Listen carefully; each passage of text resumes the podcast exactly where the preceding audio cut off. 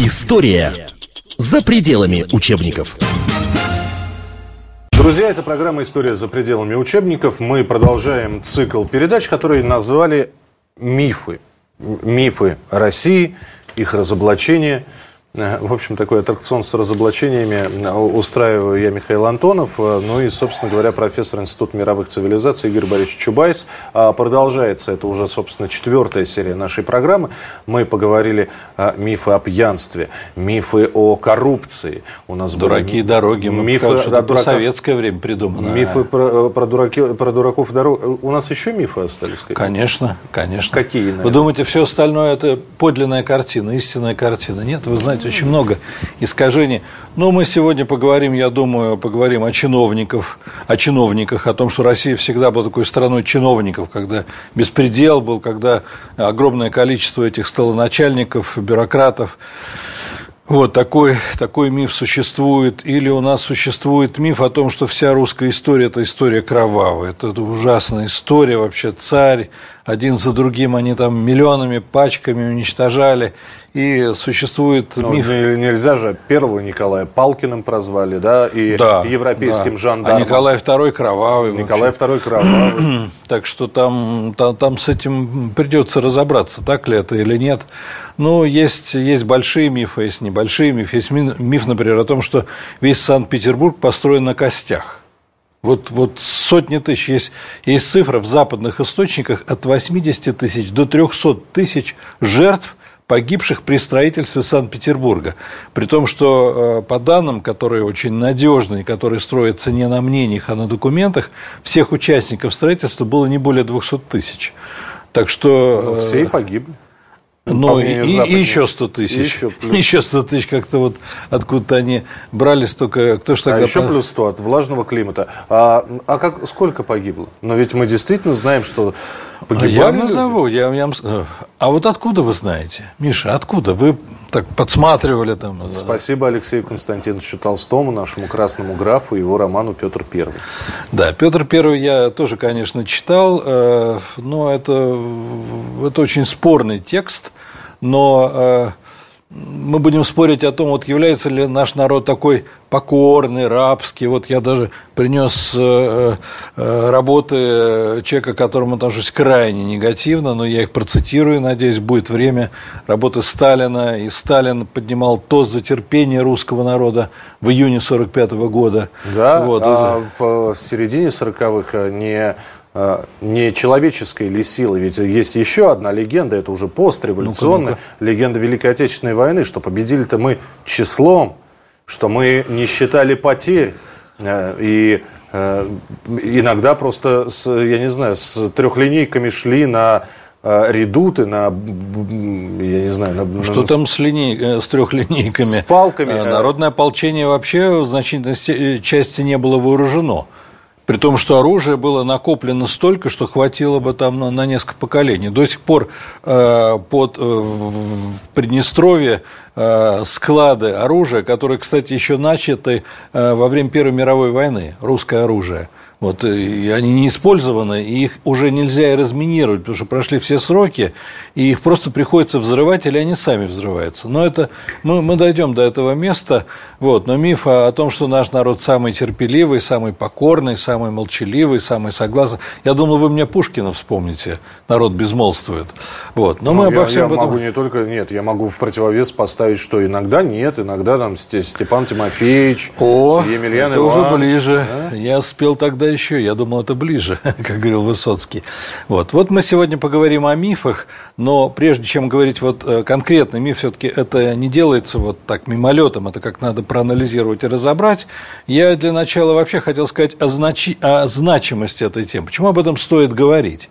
Дело в том, что вот у нас произошла довольно странная ситуация, которую, э, странный процесс, который многие не замечают. Ведь Советского Союза нет – это историческая катастрофа, это как бы это никто не спорит. Он рухнул, он распался, он не существует. Не существует коммунистической идеологии, не существует э, родного политбюро ЦК КПСС и так далее, и так далее. Да? А та картина, которую рисовали советские идеологи, картина российского прошлого и советского настоящего, она сохраняется, она не меняется. Я, знаете, вот буквально неделю назад был в Питере и иду по, Дворцовому, по Дворцовой площади и подхожу к Александрийскому столпу, и там идет э, экскурсия. Экскурсовод такой очень совершенно искренний человек, заинтересованный, он чувствует, что он не случайно на этом месте, он, он интересуется историей. И вот он объясняет э, людям, которые там э, собрались в своей группе, в которой он видит, что вот видите, Александр II провел реформу, рас, э, освободил крестьянство, вот поэтому и штурмовали зимние, вот поэтому и была Октябрьская революция. Но но это неслыханно. Причем здесь Александр II, который провел великие реформы в России и большевистский переворот – но вот у нас вот так вот все зацеплено, причем это постоянно. Я, я приезжаю в Новосибирск, это было, правда, не на той неделе, это было год назад, и поехал на экскурсию по городу, и экскурсовод рассказывает, а здесь вот были все ссыльные, здесь были политические, здесь были лагеря из царских времен, здесь полно заключенных. Слушайте, откуда полно заключенных? Я начинаю спорить с экскурсоводом. Это вы в советских учебниках прочитали, когда у нас, я уже как называл эту цифру, по по-моему, у нас было всего конце XIX века 80 тысяч заключенных, сейчас 800. Из 80 тысяч 1% был политические. Причем я еще почитаю вам, если успею, я, я почитаю вам э, э, работу недавнюю о том, как они жили, документы, хроники, их воспоминания, что там было, когда там гнилой, не, очень свежий виноград, не гнилой, не очень свежий виноград принесли в одиночную камеру, какое было возмущение. Вы что, издеваетесь над нами, что ли? Что нам киево-фрукты приносят? Что, что за дела, да?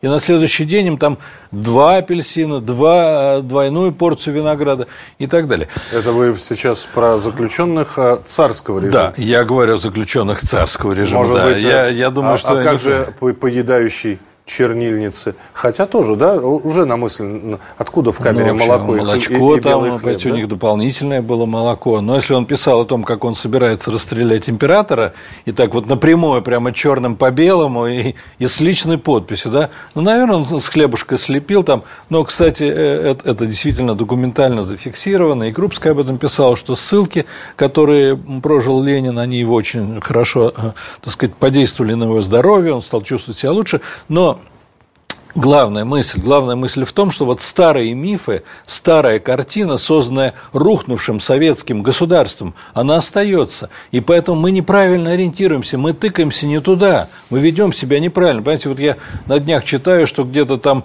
э, в России будут выборы нового мэра, и и Сергей Удальцов и ряд других значит, оппозиционеров уже э, создали коалицию и будут поддерживать кандидата коммуниста – Слушайте, мы что, ходили на митинги и даже некоторые отсидели сутки и более для того, чтобы снова избирать коммунистов? Это чудовищно. И это ошибка, это очень серьезная ошибка, это на грани катастрофы, потому что мы не понимаем, в какой стране живем. Мы не понимаем, какая страна у нас была, что мы потеряли, что мы получили и что у нас сейчас. Вот от этих мифов надо избавляться.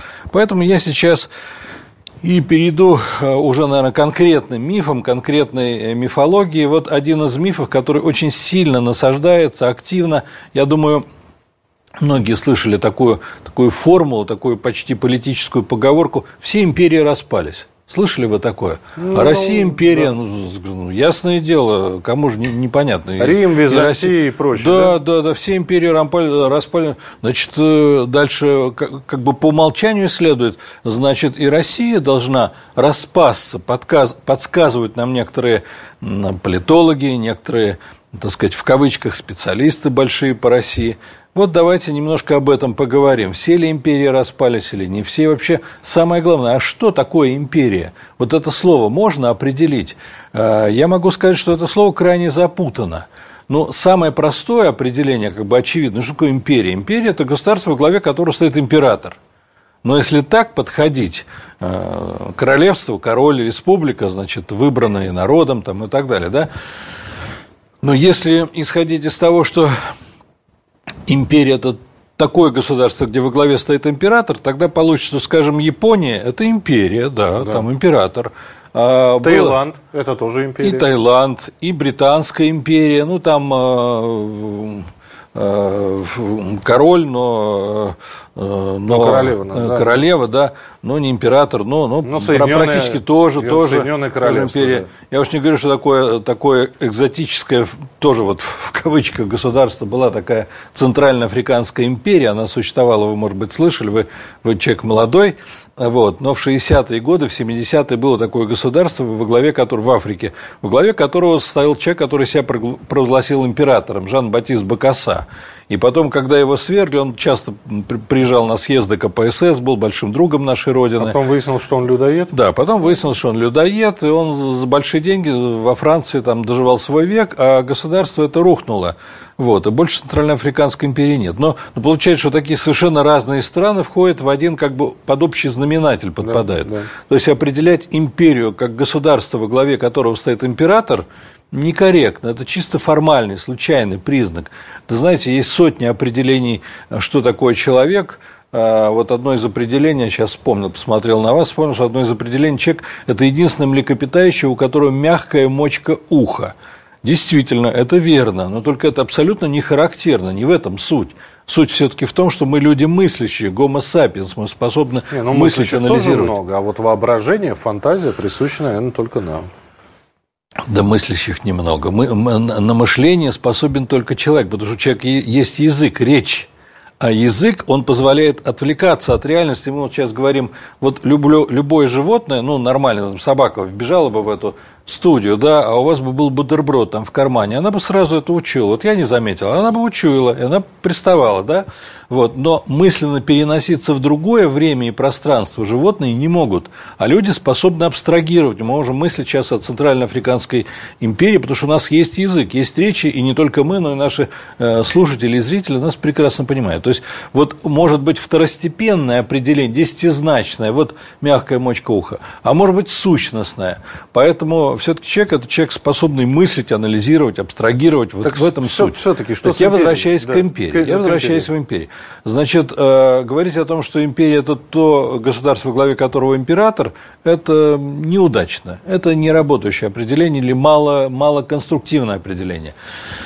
Вообще вот эта формула, все империи распались, и как бы дальше многоточие, я думаю, что она напрямую связана с книгой Гайдара, которая называется «Гибель империи», и в которой... Это мы не, не Аркадия вовсе имеем в виду, естественно, да, Егор Тимурович. Да, Егора Гайдара. Вот, э, книга крайне противоречивая, как и весь Егор Тимурович, и, и Э, я лично крайне отрицательно отношусь к реформам, которые он проводил, потому что они нас э, очень многого лишили и, в сущности, ничего не дали стране.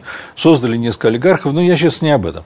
Так вот, э, Гайдар говорит о том, что у него другое, как бы, другая трактовка империи, не обязательно император. Империя – это государство, в котором много народов в котором не один народ, в котором несколько народов.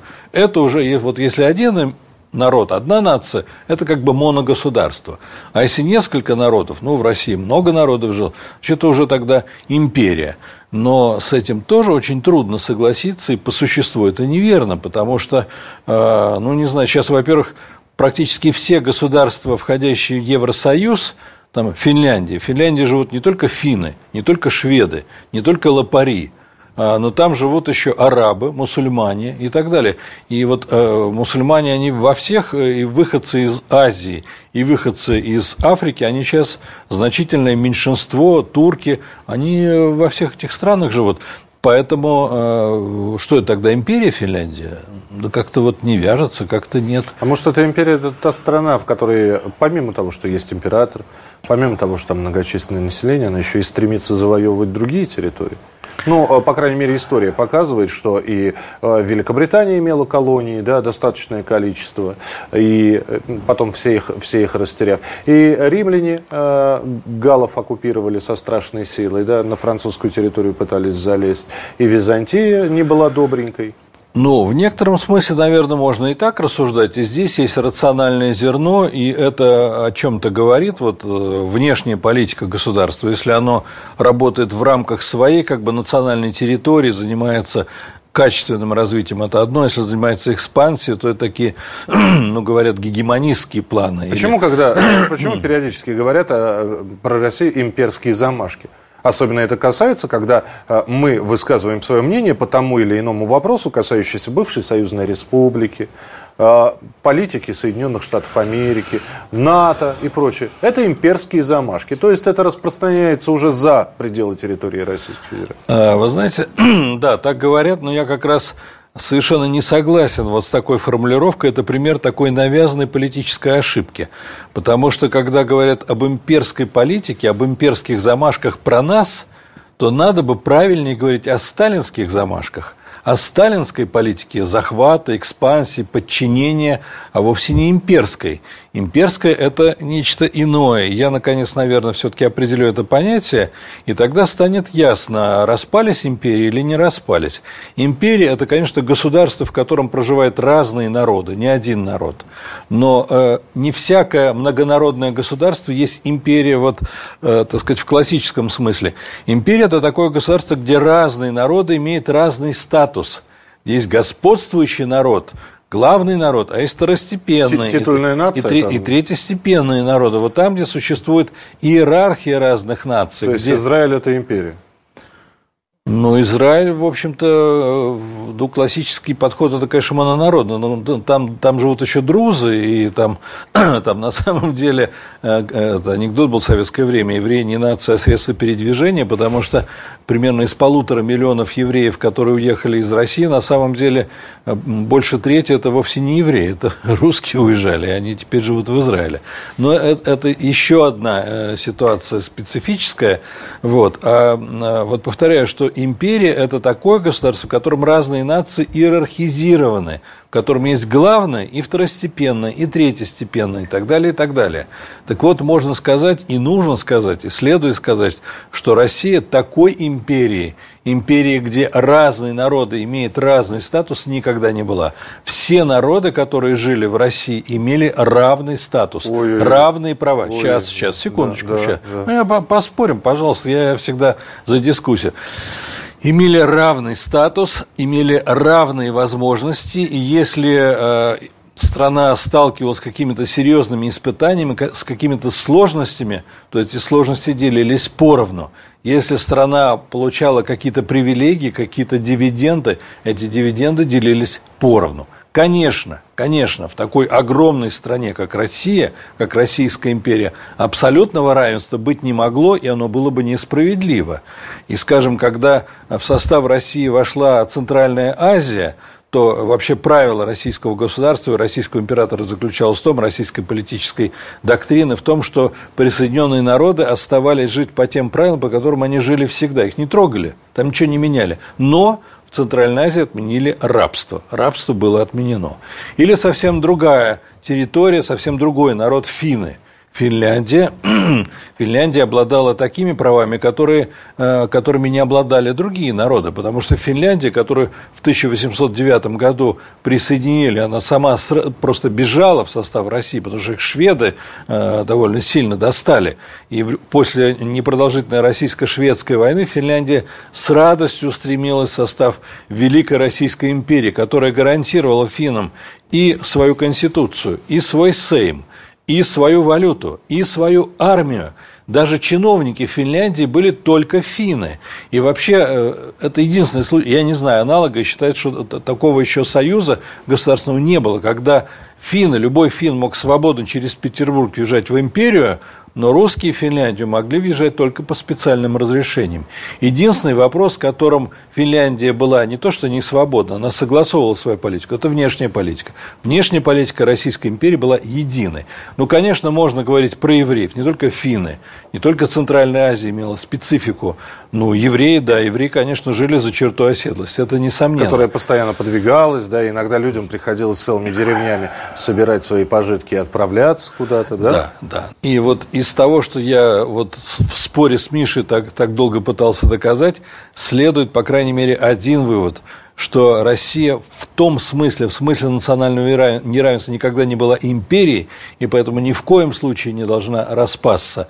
И я бы, э, это от нас зависит, сохранять целостность страны, я бы вспомнил здесь э, слова дагестанского поэта знаменитого Расула Гамзатова, который как-то сказал, что Дагестан... Аварского поэта. Аварского, дагестанского, да, который как-то сказал, что Дагестан никогда добровольно в состав России не входил, но никогда добровольный состав России не выйдет. Нам нужно сохранять целостность нашей страны. Это наше огромное достижение. История за пределами учебников.